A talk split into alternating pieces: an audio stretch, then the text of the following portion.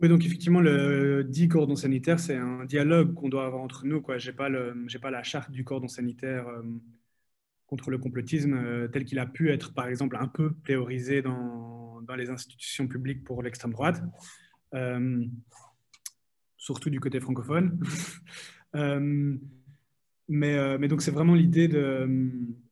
de, faire un, pacte, entre guillemets, avec les pouvoirs publics, avec les médias, avec, les institutions de manière générale, avec les universités, avec euh, le monde associatif, le monde subsidié,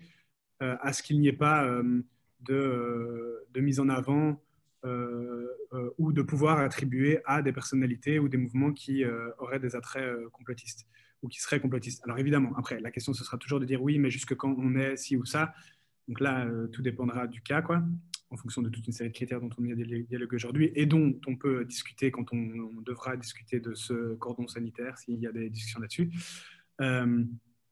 mais, euh, mais, donc, ça, se matérialise par le fait de euh, ne pas inviter des personnalités complotistes pour donner un cours, pour, donner un cours sur le complotisme à l'université, ne pas inviter un représentant d'un mouvement complotiste à un débat télé qui dit que le ciel est vert alors qu'en face, on va avoir un scientifique qui va dire que le ciel est bleu, ne pas se mettre en coalition avec un, parti politique qui, euh, en fait, serait aussi conspirationniste et aurait eu un siège à, un Parlement en, tant qu'assos, ça veut dire ne pas collaborer avec, avec un collectif citoyen qui a priori ne serait pas subsidié puisqu'il y aurait ce cordon sanitaire. ne pas collaborer avec lui